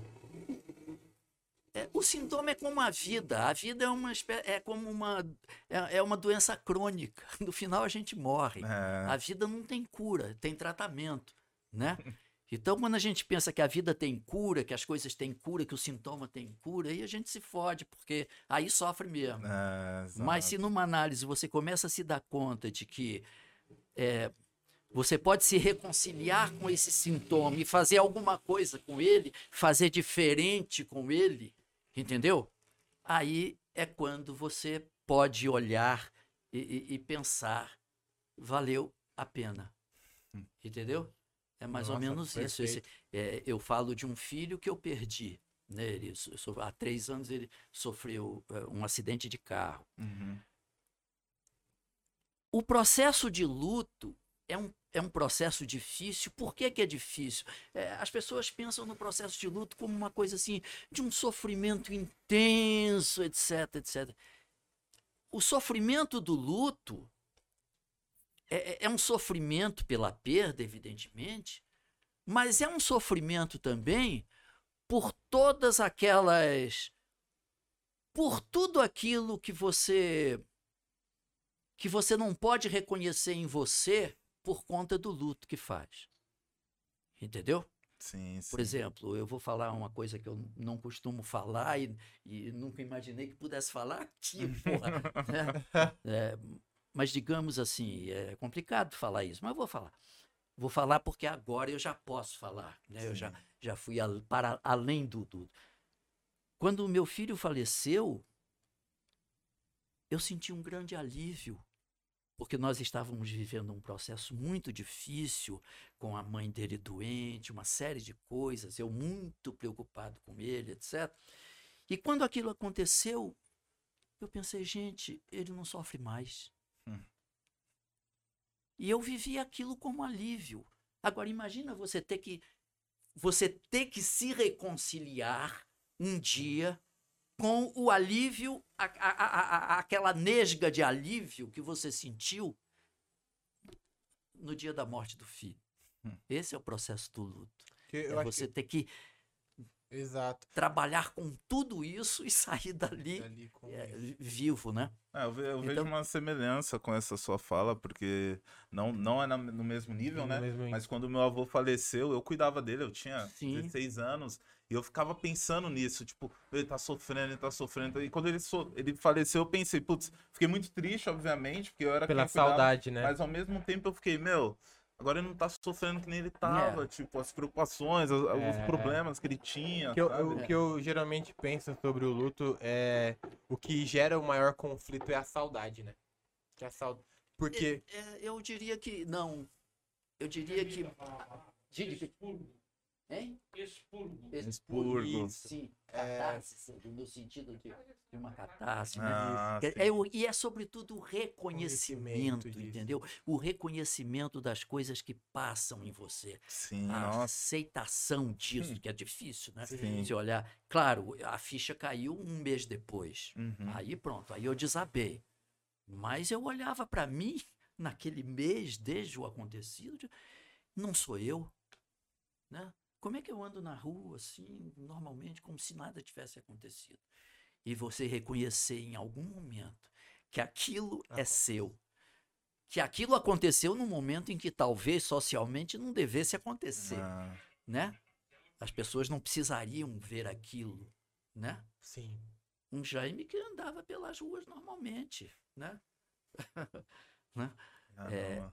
Mas aconteceu e aquilo era era eu. Agora foram preciso as análises todas que eu fiz na vida para em algum momento reconhecer que aquilo era eu, né? Reconhecer e esse essa é a, é a ultrapassagem do luto, né? Sim, O sim. reconhecimento disso. Enfim, meus caros. Nossa, isso é- foi. Eu tenho esse teor filosófico, eu adoro Sim, tanto. é, ele de falar muito. Mas Tá. o senhor falou sobre isso e e eu fiquei curioso sim. sobre. O senhor é uma, uma pessoa que se, analisa, se autoanalisa muito? Veja só, eu não tenho a compulsão, aquela compulsão, aquela obsessão de, de ficar me analisando, que isso é doentio. É. Sim. Tem Né? um equilíbrio ali de tipo. Isso, claro. É, nesse momento, nesse momento, por exemplo, a partir do luto, por exemplo, eu tive que eu tive que olhar para mim muito, né? Senão eu não teria saído do luto até hoje. sim. né? Eu tive que olhar para mim. Eu reconheci, eu, eu, eu, eu, eu- digamos assim, eu, eu esse inconsciente de que a gente fala, né, fala o tempo todo, né? A gente em algum momento a gente começa a falar e nem sente, nem Nem nem, nem, percebe, né? Hum. Mas eu eu vivi, né, com o luto, o surgimento dentro de mim de uma dimensão inconsciente, aquela corda que você nunca tangeu, Uhum. né? Aquilo surgiu e, e, de e aquilo, aquilo que é inconsciente aparece para você como um outro, uma outra coisa, uma coisa que não é você, você, né? Sim. E eu pude experimentar nesse processo, já velho, né, com certeza, é, pude, digamos assim, experimentar o inconsciente, aquilo em que eu mais ou menos acreditava, mas já não tinha mais tanta fé assim, Uhum. tanta coisa para me preocupar na vida, etc. E de repente eu tive que olhar, né? E aí eu tive que pensar muito. Né? Caramba, Isso, sim. essa pergunta que você fez, né? Quer dizer, analisar, vamos dizer assim. É, eu- eu aspas, falo né? isso porque-. A gente vira e mexe tá conversando sobre alguns pontos. Sobre a nossa história, ou Sim. coisas futuras que a gente faz. E é uma coisa que eu, que eu noto muito, principalmente com as pessoas próximas a mim, eu tento analisar do ponto de vista de outros, assim, tipo, o Rafa é um, um irmão meu que eu tenho, então praticamente a gente troca ideia sobre as mesmas coisas. E, Sim. e não que eu olhe para mim, mas eu olho para a história dele e falo, não, pô, mano, eu acho que isso aqui também é interessante. E aí a gente pensa sobre, por exemplo, eu falo, a gente fala muito sobre, a gente tava falando sobre liberdade esses dias, que eu acho que é um assunto muito complexo, então isso já te traz uma reflexão de tipo, pô, é muito difícil você julgar alguém sabendo o que seria, o que seria liberdade. E aí eu pergunto justamente por isso, porque é, eu, não teve, eu não tive muito contato com pessoas até hoje que, que gostam de se analisar. Tem pessoas que não, não gostam e talvez Sim, isso sim, sim. seja um direito delas também. Sim, claro, claro. Mas eu falo isso porque eu não conheço esse lado de não gostar. Eu sempre. Não, não que eu fiz isso com frequência. Aham. Mas é uma, uma, uma dúvida interessante, porque o senhor, com toda a experiência que o senhor teve, Sim. é, é uma bagagem, né? Foram, Sim, foram muitas sim, coisas sim, vividas sim. que. É claro. aquilo que você falou. Você se orgulha da história que teve. é, e poderia ter feito diferente com a cabeça de hoje. Mas no contexto. Sim. Mas eu seria um jovem tão chato. Então, tem essa, né? né? Tipo, Se rola eu fosse muito um jovem de... com a experiência que eu já pensei muito nisso, para todo jovem pensar. Mas se eu fosse um jovem com a experiência que eu Muito. tenho hoje, eu seria muito chato. Eu ia querer voltar para casa cedo. É. Eu sou esse entendeu? tiozão dos Eu ia pensar, porra, não vou entrar Eu no carro com esse cara bêbado, saiu, saiu da balada, porque jovem faz isso, né? Jovem entra mesmo. Quer Quer nem saber. né? Eu, Eu me tenho- lembro que eu, fiz, eu fazia uma peça, eu fazia uma peça, era muito interessante. Eu fazia uma peça que era baseada no apanhador no campo de centeio. E, e tem uma- um momento em que o, o- o personagem, um menino, diz assim para outra pessoa: Um dia, se eu morrer. E era uma peça para adolescente. E eu achava impressionante porque ninguém ria. Um dia, se eu morrer. E os adolescentes. Tô chegando agora. Com absoluta naturalidade. Nossa, tipo, ok, né? É? Normal. Até que um dia nós fizemos um, um- um espetáculo para classe teatral. Pessoas mais velhas, a AIDS devastando né, as pessoas. Então, quando ele disse um dia se eu morrer, aí você Pesou. sentia O né, clima já dando. Um risinho nervoso, alguma Ah. coisa, né? Porque o adolescente, o jovem é isso. Para o jovem, se ele morrer, Ah, eu não. Eu olho para eu digo, pô, tem que aproveitar isso aqui. É, eu, a gente conversa muito, eu até tenho um amigo que tá aqui também, que a gente fala muito, que às vezes ele fala, mano, você tem que viver seu momento. Eu Que- sou esse tiozão, tipo, do Sim. rolê, tipo, mas eu, eu falo isso pro Rafa, tipo, a gente conversa muito sobre quando a gente fala, mano, cada um vive no seu time, né? Tipo, por É. exemplo, eu tive uma criação totalmente diferente, então eu leio muito sobre essas coisas, e eu sou esse tiozão do rolê. Que não bebe, que, que vai embora cedo, já chega É. embora. já quer ir embora. Teve uma vez que eu fui pra um rolê, cheguei lá meia-noite, uma hora eu fui embora. Falei, ah, não, tá mó chato, vou embora. Você vê que é legal falarem com analista, porque eles acabam falando de si. né? É muito bom isso, mano. É uma consulta de graça aí, ó. Fica a dica pra vocês isso aí. Eu, eu, eu queria saber é, qual foi o, o trabalho que você fez que mais te desafiou? Mais Sim, desafiador? Qual... que, que mais me desafiou É. em teatro, por exemplo. Eu vou falar do teatro. É, Olha, é, quando eu, é, desa- eu vou falar de desafio no sentido assim do máximo prazer, né? Sim, pode ser. de também. ter feito, né? Uhum. Isso é que é legal. Foram dois trabalhos. Eu tenho um grupo de teatro lá no Rio chamado é, Grupo de Teatro Esplendor, que é a direção do Bruce Gonlewski, que é um grande ator, o Vicentini conhece. Bruce Gonlewski é um garoto que tem a idade do meu filho, né? Ah, Do que meu filho teria hoje. Mas eu acho que tudo que eu sei de teatro hoje em dia eu aprendi tardiamente e com o Bruce caramba. né? Então, Eu tenho assim muito carinho por ele. E, e nós fizemos festa de família e, e o funeral. Foram dois espetáculos que assim me marcaram demais. São os espetáculos de que eu mais me orgulho Ah, legal. e foram um grande desafio no sentido mesmo de que foi quando eu trabalhei de verdade, entendeu? Uhum. De verdade. Ganhei 300 reais na, na temporada dos dois espetáculos. Em que foi ano que um foi? grande prazer. Hein? Que ano que foi? Isso foi, digamos, há uns 6, 7 anos, Sete mais anos. ou menos. Eu não sa- saberia dizer. o- E é engraçado, voltando às primeiras perguntas, Sim. né?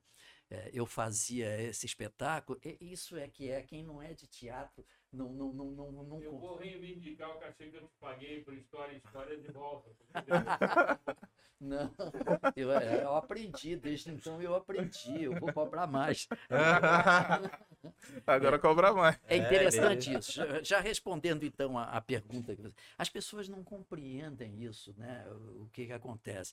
Mas quando eu fiz a festa de família e o funeral, é, me, tinham me chamado para fazer um trabalho, um trabalho de mestre de cerimônia em Angra dos Reis, para ganhar 12 mil reais Nossa. indicado pelo meu filho, que na época conhecia a moça e tal, me indicou. Tá bom. E o dia da o dia dessa apresentação era o dia da estreia. Nossa. Era o dia da estreia, né? E evidentemente que eu não fui. É. Eu não fui ganhar 12 mil reais, né? Em duas temporadas eu ganhei 300, mas 12 mil reais eu não ia poder largar É 12 mas, cara, eu mil. levei um esporro Eu levei um esporro do filho, da ex-mulher, da mulher da família. Enfim, não entendem, entendeu? Que você tem um compromisso de não. Não, não, é, não é maldade, não. É, é- é- não Compromisso. entendem a- essa ética, Sim. né? Em que você. Tá além do- largar o, o trabalho por causa de dois mil reais e deixar 20 pessoas na mão. É uma- isso não existe, né? Tá além do É. dinheiro, Se eu pô. tivesse doente, também tava lá. Mas é muito interessante isso. Caramba. Enfim, Caraca, eu eu fiquei agora perplexo com essa, porque a gente tava de 300 pra 12. Sim. Tá vendo aí, ó? A ética. Pô, acho que eu criei Tá um acima. aqui, um problema Tudo, galera. sério aí. Não, é porque ética é um, é um ponto muito interessante, principalmente porque também entenderia se alguém falasse, não, eu vou pros 12. Teria a sua lógica. Mas esse comprometimento com a ética é, é Sim, você- importante. você tem um compromisso, você assumir um compromisso, não vai faltar, evidentemente, né? E, Mas- e eu queria perguntar qual que so- foram os seus últimos trabalhos? Você tá fazendo alguma coisa Os agora? Olha, bom, com- quanto à pandemia, quase que não teve nada. Eu faço audiolivros, Audiolivro, né? legal. Que são livros. é, de vez em quando me chamam, uma empresa me chama para fazer. Eu tenho escrito muito, né?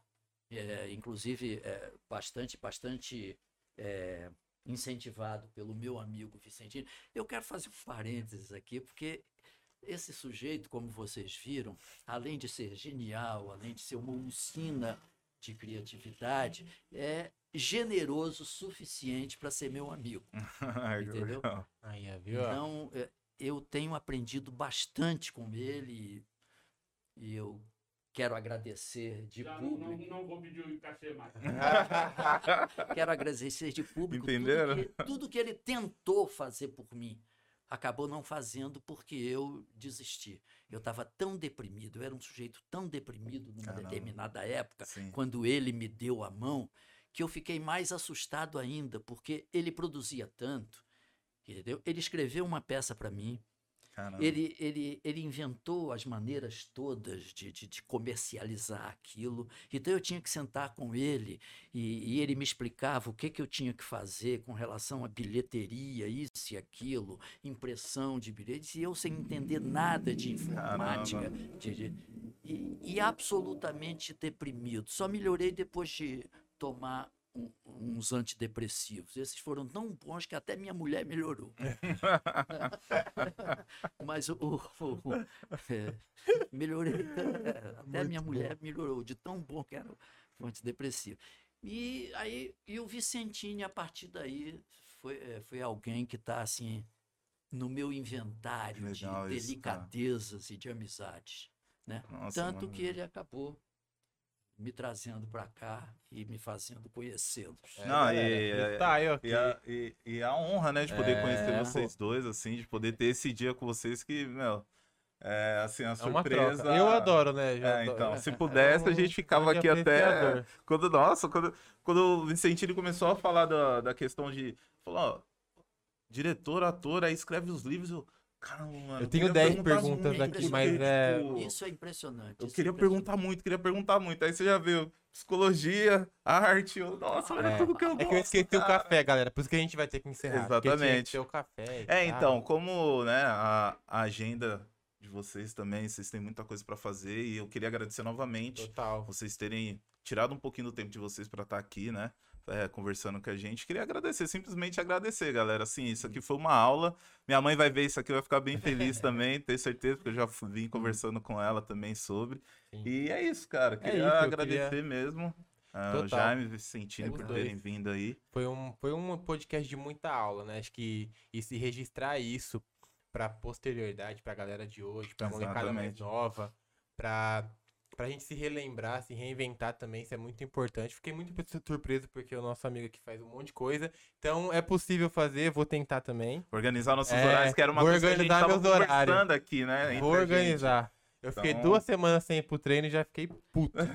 Eu, Então, eu não hoje farei. disse- importante, o. Jaime não, não citou, mas um dos trabalhos mais importantes que ele fez no tempo É a novela Cúmplice de um Resgate, ele fez no Porto Ná. Ah, é, ó. Tá no clube de um resgate, galerinha. A É, gente vai colocar o link deles Não, mas aí agora eu quero também. como que foi essa ter feito esse, ter esse feito. projeto, é. É, foi muito bom, porque eu, eu, eu morava no Rio, né? Sim. E vim pra, vim para São Paulo e fiquei três anos em São Paulo Caramba. por conta da novela, que ficamos um ano e meio trabalhando, depois eu fiquei mais um ano e meio por aqui. Pri- Foram dois anos de trabalho, né? Então, mais um ano que eu fiquei, um ano mais aqui. Bom, é, é- é- foi, foi, foi uma experiência assim muito rica mesmo. Uhum. Eu acho que foi quando eu comecei a aprender a fazer televisão. Caramba. Por incrível que pareça, para mim era um, era um mundo completamente diferente, do Diferente, né? mundo do teatro, Sim. entendeu? Quer dizer, teatro eu me virava bem, mas televisão, aquela coisa de você decorar, fazer uma eh, decorar todo dia e, e o, um- o diretor dizer, "Ah, aqui, agora você vem para cá, você você senta aqui, depois você faz isso e aquilo e é quase como se quase como se o final da, da, da, da frase fosse agora vire-se, né? Três Televisão, ensaios, né? né? Sem sa- Três ensaios. Três, um, é. um, um, o diretor marcando, o outro pra câmera e o terceiro... né? Nossa. Outra, outra, outra experiência que eu tive, essa eu vou falar, tá aí, uma coisa que eu tinha vontade de falar para o diretor, vou falar agora. Aí. Ó o corte. É vingança corte. pura. Vingança. A vingança. Um dia tinha um- teve um diretor lá, mas foi bom, foi, foi um aprendizado. Teve um diretor que marcou uma cena para mim, onde eu tinha que chorar. Só que ele terminou de falar e disse assim: agora, agora você tem que chorar, senão não funciona. Eu olhei aquilo e digo: caralho, pode dizer caralho? Pode. Caralho, que libertador. coi- Que, que falta de sensibilidade em relação a um ator, né? Sim. A um vontade que eu desse. tive de, de- Tive, não fiz isso, claro. Mas a vontade que eu tive foi depois da cena, em que eu chorei, efetivamente. depois da cena, bater no ombro dele e dizer: Meu amigo, você imagina você ir para cama com uma mulher e ela dizer para você: Agora Olha, chora. tem, tem, é, tem que ficar de pau duro, senão não funciona. Imagina se você ia conseguir. Nunca faça isso. com um Exatamente. Um momento desse, nossa. Cortou foi um o clima. aprendizado também, entendeu? E aprendi muita coisa. Essa é uma curiosidade que eu tinha sobre as novelas. Tipo, É tem que decorar todo né, o texto, se É. tem improvisação Isso. no meio, se o diretor do nada falar, não, não fala isso, fala outra coisa. Isso, isso para mim é um terror. Decorar é um terror. No teatro não, porque você tem muito tempo para decorar. Ah, Você sim. repete muitas vezes a cena, então a própria ação te ajuda a, a recuperar as palavras, né? Mas Sim. é, na televisão não. Na televisão eu dizia assim que que decorar é um valor, mas na televisão é um valor moral. Nossa. E aí é foda. Caramba. Eu não vou encerrar de mais de nenhum jeito. Depois dessa, rapaziada, cada um vai pra sua casa. É isso daí. Entendeu? Olha, depois dessa eu só vou Tá falar bom. pra vocês se inscrever no canal. Nosso amigo que passou aqui mais cedo já disse também. fim, é. Patrocinadores fiquem à vontade, tá? E é sem, isso, sem restrições. Depois dessa eu não tenho nem muito o que falar. Só quero encerrar esse podcast Tá porque. bom. Jaime Valeu. Vicentini, muito obrigado é, pelo tempo mais uma vez. E é isso, as portas estão abertas aí, quando quiser. Tá. Agora a gente tá, vai começar a fazer também por vídeo chamada, então quando tiver alguma legal. coisa aí, lançar alguma Live. coisinha ou outra, invadir aqui, pode invadir, pode invadir. Ah, na segunda temporada eu venho falar sobre essa questão de decorar e fazer. E... Nossa, Fechou, estão perfeito. convidados aí. Logo mais também tem live lá no E canal do Jaime, Instagram. o Jaime tá compromissado, ele assumiu o Ah, compromisso sim. com vocês aqui de lançar dois livros no ano que vem. Sim, sim. Aí, ó. Aí, ó. Hashtag Sim. Jaime Dança Tá. lança dois E, livros. e a, e a passagem eh, de avião fica por conta. Opa, não, a gente vai fazer de tudo pra vocês aparecerem aqui novamente, Valeu, gente. Pra lá, né? Patrocinadores, tá? Valeu, gente, tamo junto. Tá bom. Obrigado. Legal, obrigado.